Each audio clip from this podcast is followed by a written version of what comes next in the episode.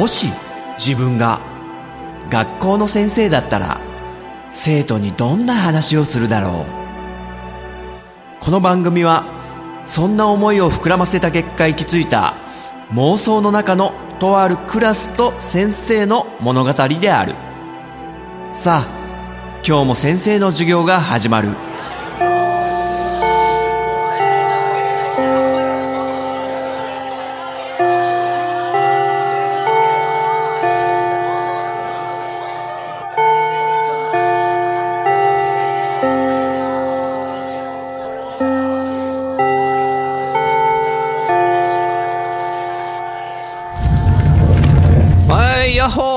ほ、ほーい、やっぽぴーってことでね。はい、みんな席、ついてついて。あ、どうしたどうした？マオ、なんか塞ぎ込んでるけど。はい、はい、みんな、マオの席から、はい、すぐ、はい、座って座って。どうした？マオ。うん。うんうん。あ、貯めていた魔力を使っちゃった。うん。あ、今朝通学途中に、駅のホームで、ああ、歩きスマホしてた人が、落ちちゃったんだ。うん。そんで、真央が魔力を使って、はあ、助けてあげた。電車止めて、おい、真央、すごいじゃん。偉いよ。え？でもまたエンテイスラに帰るのが先延ばしになっちゃったっていや、もう、人間界にいてくれよ。もう魔王のその魔力をさ、そう、人助けに使ってくれるとさ、嬉しいじゃんみんなも、そう思うだろ？うん。いや、でもね、歩きスマホね、問題になってるね。やっぱり。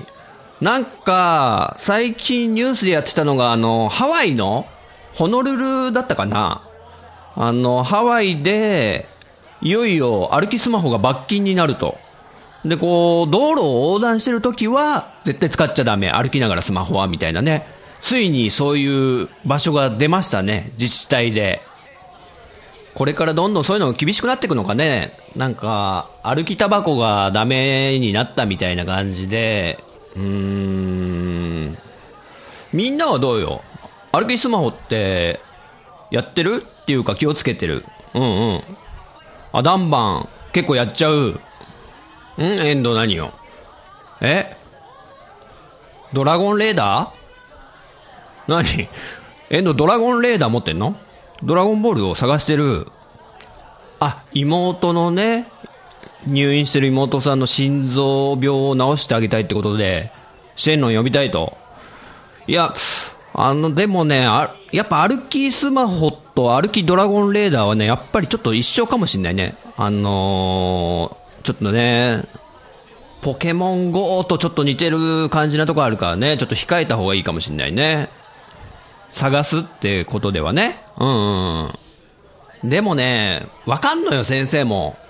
あの、だって、初めて行く場所とか、地図見るじゃん、スマホで。で、その、地図見ながら歩くよね。これもう完全に歩きスマホ。先生、歩きスマホやっちゃってるね。ぶっちゃけめちゃくちゃ便利じゃん、スマホって。だから、ちょっと先生の持論聞いてくれる？あのね、歩きスマホ検定みたいのを作って、ね？歩きスマホっていうアビリティをもっとレベルアップさせたらいいんじゃないのか。つまり、あの、歩きスマホっていうのは結局スマホに集中しちゃって、歩くことに、あの、意識がいかなくなることで、事故にあったりとか、そういう危険な目にあったりみたいなことになってるから、要は下手なんですよ。あの、世間一般の、ね、歩きスマホで事故っちゃう人とかっていうのは、歩きスマホが下手なの。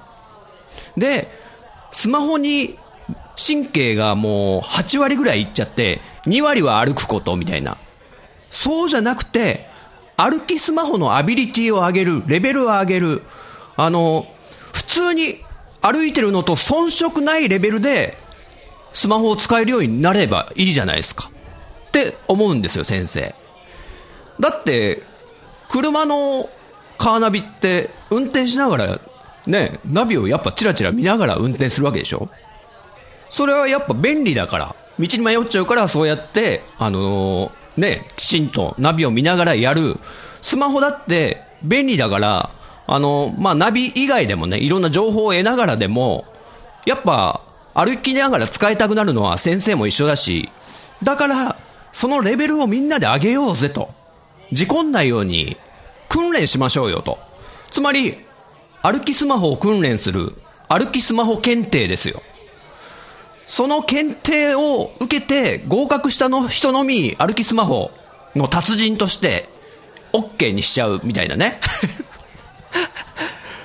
まあそこまで検定とかにしなくても、もっと、あの、上手くなれよって思うんですよ。あの、さっき言ったのが、スマホに8割意識がいっちゃって2割が歩くことになったら、これもう前見てないのと一緒だから違うんですよ。そりゃ危ないに決まってますよね。歩くの9割、スマホ1割。はい、それができるようにみんなで訓練しましょう。それができないなら歩きスマホはやめましょう。ね。わ、あの人、歩きスマホしてんのに、普通に歩いてるのと全く遜色なく、あ、普通に避けて避けて、すごいなっていうぐらいの、歩きスマホの達人になろうよ。ギターもね、初心者は手元見ながら、ギターの手元見ながら弾くわけですよ。でも、ねフェスとかに出てる有名なロックバンドは手元見ないでギター弾いてるアーティスト多いでしょ？一緒あれ。訓練したから。見ないで弾けちゃうぜ手元みたいなね。その方がかっこいいし。ね、それと一緒で、スマホも、あの、訓練次第では、できるようになると思うんですよね。あの、ブラインドタッチならぬ、ブラインドスマホみたいな感じでね。さすがにノールックじゃ難しいけどね。チラッチラッと 見つつも集中、前方集中ってことでね。どうでしょうか歩きスマホを上手くなろう。検定を受けよう。そして認定されよう。みたいなね。で、歩きスマホにも流派が生まれちゃったりしてね。で、家元みたいな人がいて、で、その歩きスマホをしながら、あれ？あなたは、もしかして、スメラギ流の方ですか？いえね、スメラギ流の方の構えは、左目はスマホに、右目は道路にっていう、独特の構えなんです。ぐ分かりましたよ。いやー、やっぱ分かっちゃいます？えー、私、えー、歩きスマホ、スメラギ流の、まあ、まだ5段なんですけど、5段ですか？それはすごい。いえ、私は宮本流でして、お宮本流というと、まさか、あの、スマホとタブレットの二刀流ですか？そうなりますね。いやー、宮本流の方にお会いできるとは光栄でございます。みたいなね、先生の持論でした。はい、というわけでね、えー、今日もね、ちょっと授業はすっ飛ばして、漫画紹介していい？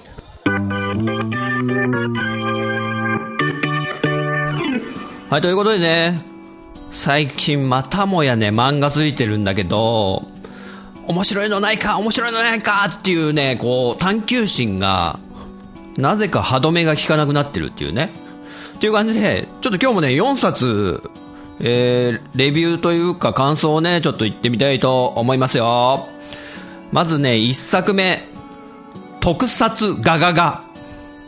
いいですね、特撮ガガガ。これはね、特撮大好きな OL さんの日常を語った漫画なんだけど、面白いんですよ。えー、特撮ガガガに続き次は、空挺ドラゴンズ。いいですね。これも面白かったんですよ。空挺っつうのは、飛空挺のね、存在するような世界で、まあファンタジーの世界で、えー、ドラゴンを追うみたいな、まあ冒険者ですけど、面白かったですね。で、3作目が、人魚姫のごめんねご飯。これもね、ギャグテイストがかなり効いたグルメ漫画なのかな。まあ面白かったっていうことでね、人魚姫のごめんねご飯。そして最後の4作目が、ホブゴブリンっていう作品なんですけども。あれなんか、なんかご飯が炊いた音入ってるもしかして。ピーピーピーってなんか入っちゃったね。まあ、教室でね、ご飯炊いてたってことでね。まあ、それはそれとして、えっと、4作目が、ホブゴブリンというファンタジー。さあ、今日はこの4作をね、ちょっとね、先生レビューしちゃうんで。はい、漫画紹介。えー、まず、1作目が、特撮ガガガっていう作品ね。カタカナで特撮ガガガっていう。もうガガガっていうね、この響きが、あの、コメディな予感がすごいしないですか？しない？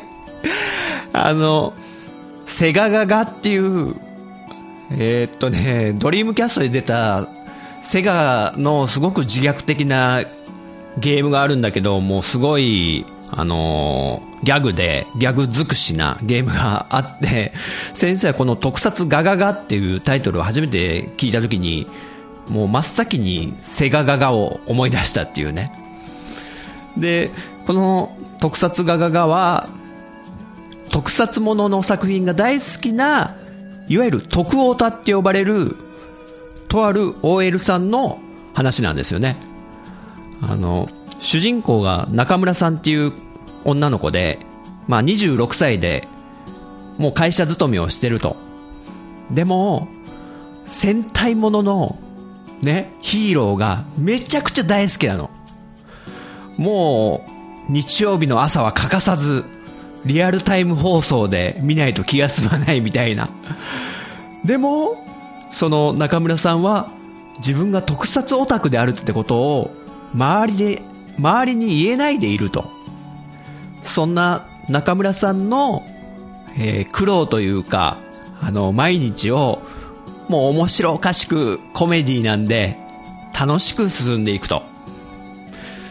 で、まあ、いろんな苦労があるんですけど、やっぱね、あの、まあ、この先生の授業を受けてくれてるね、生徒のみんなっていうのは、おそらく、サブカル大好きっすよね。ゲーム、アニメ、漫画、まあ、映画とかドラマとか。でも、あの、ゲーム好きだっていうことを公言しづらい環境とか、アニメにどっぷりハマってますみたいなことを会社で言えないとか、そういうね、あの、生徒のみんないると思うんですよ。もうまさにね、この特撮ガガガの主人公の中村さんに共感すること間違いないんじゃないかって思って。もちろん先生はもう気持ちが100%わかりましたから、すっかりハマっちゃいましたね、この特撮ガガガ。まあ、この中村さんの、あの、もともと家が家庭のお母さんが特に厳しい方で、あの、女の子がそんな戦隊ものなんか見るんじゃない。おもちゃもそんな買うわけないでしょみたいな感じで、もう弾圧みたいな、あの、感じで、えー、ずっと育ってきたと。だからこっそりこっそり、あの、戦隊ものとかヒーローものとか、いろいろ見てたんですよ。まあ宇宙刑事とかね。そういう、すべての特撮ですよ。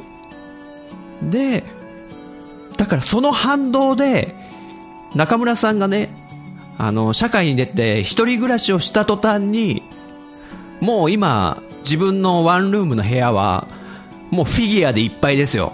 戦隊ものの。で、たまにお母さんが、こう、上京してくるから、ちょっとあんたの部屋見せなさいよって言っても、絶対に見せない。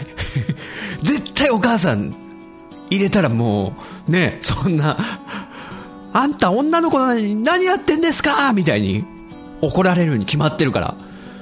でも、毎日がこう、気を使って中村さんは生きてて、で、もう戦隊ものばっかっていうかヒーローものばっか見てるんで、世間の流行ってる歌とかも疎かったりして、で、会社のみんなにも当然内緒にしてて、でも会社のメンバーとこう、なんですか、飲みに誘われたりもするんだけど、今日はちょっと宇宙刑事があるから断んなきゃとかさ。あと、まあ、断りきれずにカラオケに会社のみんなと行った時に誰かがなんかサカナクションをねこうサカナクション歌おうぜみたいな言った時にえ？サカナクションってなんか怪人の名前かな？とか思ったとかね。面白いでしょ？あと、ヒーローもののなんかアイテムが出たら絶対買うんですよ。だから、ガチャガチャってね、あるよね。カプセルトイ。あの、100円入れてガチャって回しておもちゃっていうかカプセルが出てきてみたいのも、中村さんはね、もうやりたくてしょうがないんだけど、会社の近くのみんながお昼休みによく来るカレー屋さんの前になんであんだよこのガチャガチャやりたいのにみたいな ことがあったり、あと、まあ、マクドナルドのようなね、ファーストフードのお店が、ハッピーセットみたいので、あの、戦隊もののね、おまけつけたりするじゃないですか。それを買う時のちょっと苦労とかね、あとコンビニ限定のフィギュアをゲットするために自転車で走り回るとか、あと夏休みの特撮ヒーローものの映画の前売り券を買えばキーホルダーとかおまけでつくから、それをゲットするための、あの、準備とか、まあ、とにかく毎日の生活がもう大好きな特撮漬けになってて、面白いと。それをどうひた隠してどうやって楽しんでるかみたいな。そして話せる友達がいない、特撮のことを話せる友達がいないって思ってる中、えー、ついに現れた同志とかね。ねそういうサブカルのことを話せる友達がいるって嬉しいじゃないですか。これはポッドキャスト科の生徒ならすごくこの気持ち分かってくれると思うんだけど、そういうのが分かる分かる分かる分かる分かる、すげえ分かるこの漫画みたいな感じで、先生はね、どっぷりハマりましたね。特撮ガガガ。ね。現在10巻まで出てて、まだ連載中で、丹波庭さんっていうね、作家、作者の方で、ね、この特撮ガガガが、ちょっとでもね、気になった良い子のみんながいたら、先生と握手。ってことで、はい、特撮ガガガでした。さあ、お次行ってみよう。お次は、空挺ドラゴンズ。空挺っていうのは、飛空挺っていうね、えー、言葉から最初の一文字火っていう、飛ぶっていう文字を取って、空挺、空挺ドラゴンズ。これは完全に冒険ファンタジーですね。で、なんかの賞みたいのをね、もらってて、先生もそれで知って、気になってたんで、読んでみたんだけど、面白かったんですよ。だから知ってる人もやっぱ多いとは思うんだけども、もう完全に、あの、ジブリの宮崎駿のラピュタスね。もう飛空艇の造形とか世界観とか結構まんまで、あのもうその宮崎駿の世界観が好きだったら絶対ハマるんじゃないのかなって感じで。で、実際先生も、あの宮崎駿の書く、まあ、ナウシカのね、原作本とかもすごい好きだったんで、もう結構そのまんまですよ。この空挺ドラゴンズはかなり強くえー、宮崎駿の影響が見られる作品であると。で、ストーリーは、あの、まあ、ドラゴンも存在してるような世界で、ドラゴンが、まあ、世界を飛び回ってるのを、それを飼って暮らしてる旅団の話ね。旅してる団の話と。で、そのドラゴンを追ってる飛空艇のことを、保留船っていうのね。捉える竜の線つまり、あの今の現代に置き換えると、クジラを取るみたいなイメージなんだよね。捕鯨船っていうじゃないですか。で、クジラを取るには森とかを投げて、で、そのまんま、クジラを弱らせていくみたいな感じで、この空挺ドラゴンズは、保留船で、あの、竜を追っかけて、あの、森とかを打ち込んで、仕留めると。で、一人主人公みたいのがいて、ちょっと無茶をするんだけど、まあ一番の名人、竜、竜取りの名人みたいのがいて、あのドラゴンうまそうだ絶対仕留めるぜつってね 森を持って突っ込んでいくみたいな空の上でね。でそのドラゴンを捕まえて料理して食べるんですよね。っていうちょっとグルメ漫画的なのもまあ流行りだからちょっと入れてみましたみたいな感じであると。まあこのなんか作り方が結構見事であと、世界観がまあさっき言ったように宮崎駿してて、すごい面白いんですよ、本当なんか、ラピュタの見つけた時のシーンとかね、竜の巣に飛び込んでとか、ああいうっぽいのもあったり、もう完全オマージュだなと。で、あと、ナウシカのメーベみたいな、ナウシカが乗ってたタコあるじゃないですか。ああいうメーベみたいなものが出てきたりとか、で、あと、飛空艇がこう、港にえー、到着した時に、まあ、あの、ラピュタで、あの、ムスカが乗って追ってきたあの、何ですかあれ、ゴリアテっていうどでかい飛空艇みたいなのあったじゃないですか。空中に停止したまんま、停泊中であるとかね。そういう描写もすごく、もう、宮崎っぽいんですよ。で、あともうキャラが生き生きしてる感じとかも、もう実に似てますね。飛空艇なんでね、あの、あの、エンジンルームを点検するおっちゃんがいるとかさ、ああいうノリですよ。まあ、ファイナルファンタジーの指導みたいな役割のね、無茶言うな、これ以上やるとエンジンが吹っ飛ぶじゃろうなんとか持たせてくれ、じじいみたいなやりとりがあったりとか。まあ、この空挺ドラゴンズもまだ結構始まったばっかで2巻までしか出てないんですけど、もう結構完成されてる世界観なんで、先が楽しみでしかないっていうね。好きですね。はい、ということで、空挺ドラゴンズ、桑原拓さんですね。さあ、お次行ってみましょうか。人魚姫のごめんねご飯。これね、あの、グルメ漫画ですね、また。グルメギャグ。流行ってんですかね、こういうのってね。先生が知らなかっただけなのか。えー、人魚姫のごめんねご飯。まあ、とある海に住んでる人魚姫がいるんですけども、もう可愛い女の子ですよ。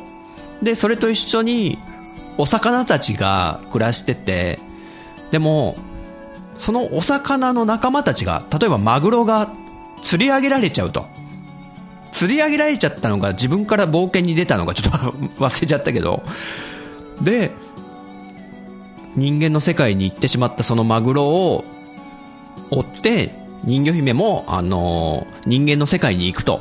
でその時にはしっかり2本の足も生えるんですけどでも時すでに遅しその一緒に暮らしてたマグロくんはもう寿司屋のカウンターに並ぶとこまで行ってしまっていたみたいな。っていう流れがあのコメディタッチで書かれると、ああ、マグロさんなんて姿になってしまったの？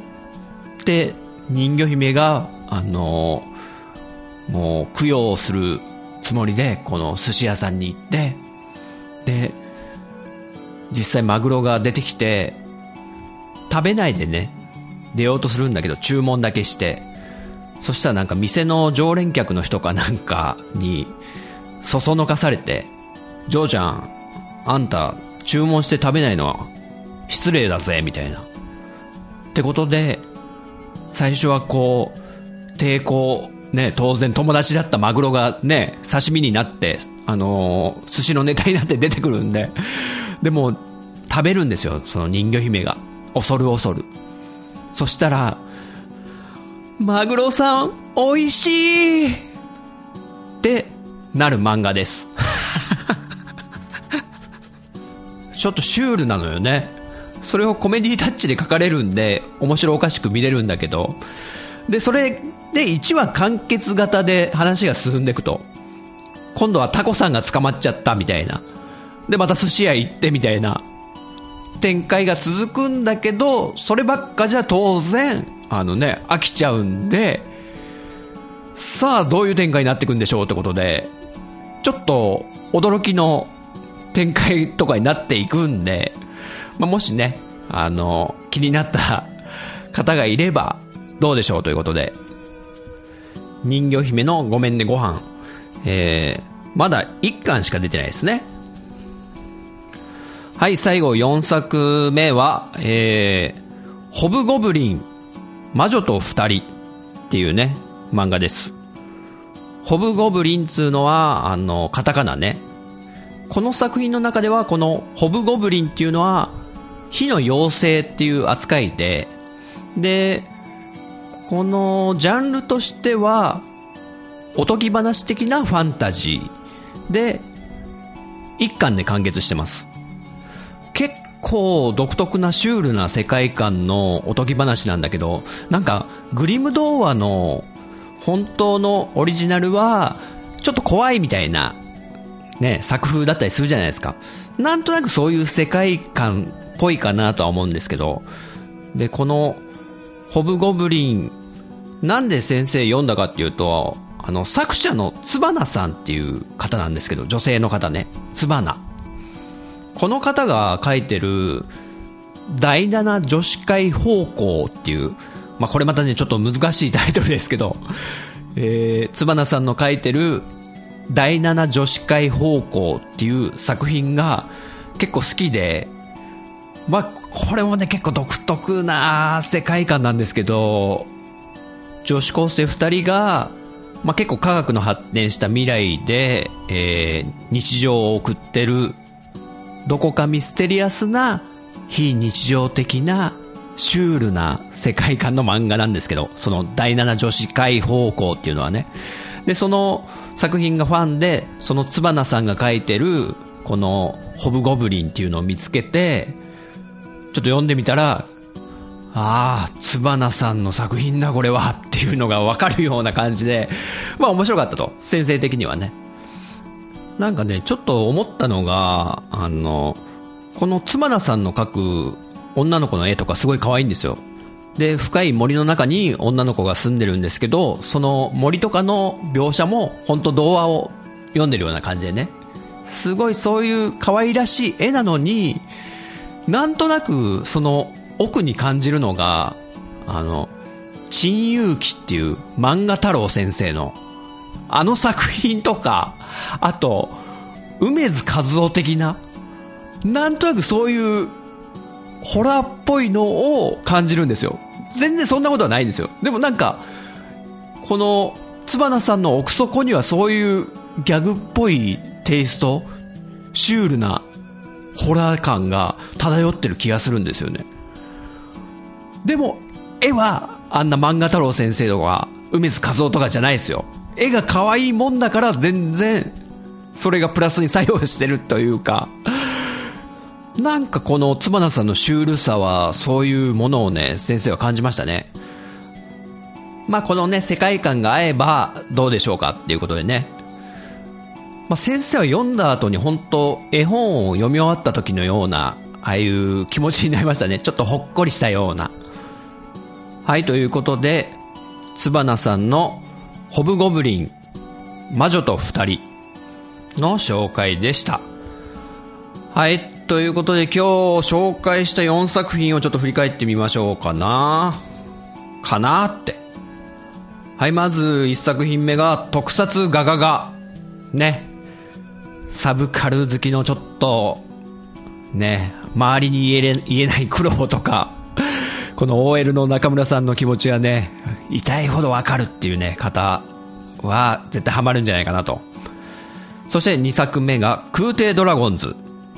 まあ何度も言いますけど、宮崎駿な世界観なんで、で、初期の頃ね、特に。ね、ナウシカだったり、ラピュタが好きだったら、これはもう、まんまでしょうってことでね。空挺ドラゴンズ。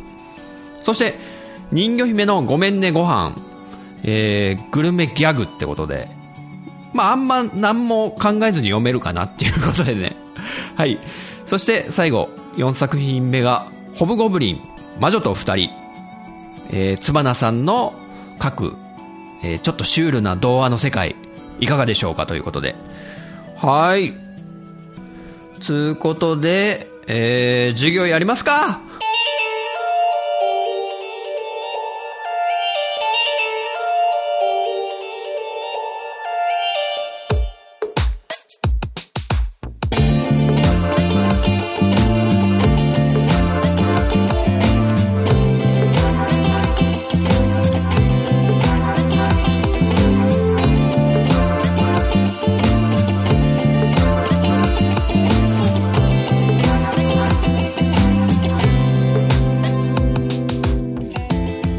でしょうか。この番組は私陣太が先生風に生徒に語るスタイルとなっています。気に入ってくださった方はポッドキャストでご購読ください。iTunes ストアのレビューで評価していただくと励みになります。人学 Twitter アカウントのフォローもお待ちしています。人学では番組をお聞きになっている生徒さんのメッセージをお待ちしております。Twitter ハッシュタグカタカナで人に漢字の学ぶで人学と書いて投稿してください。私が先生視点で受け答えさせてもらうことをご了承ください。現時点ではメールアドレスお便りフォームブログコメント欄は開放してません。長文の熱いメッセージの場合は Twitter の人学アカウントか人太アカウントに直接 DM をお送りください。それではまた次回の授業でお会いしましょう。さよなら。よ。酔っ払って突っかかってなおさらで人任せ。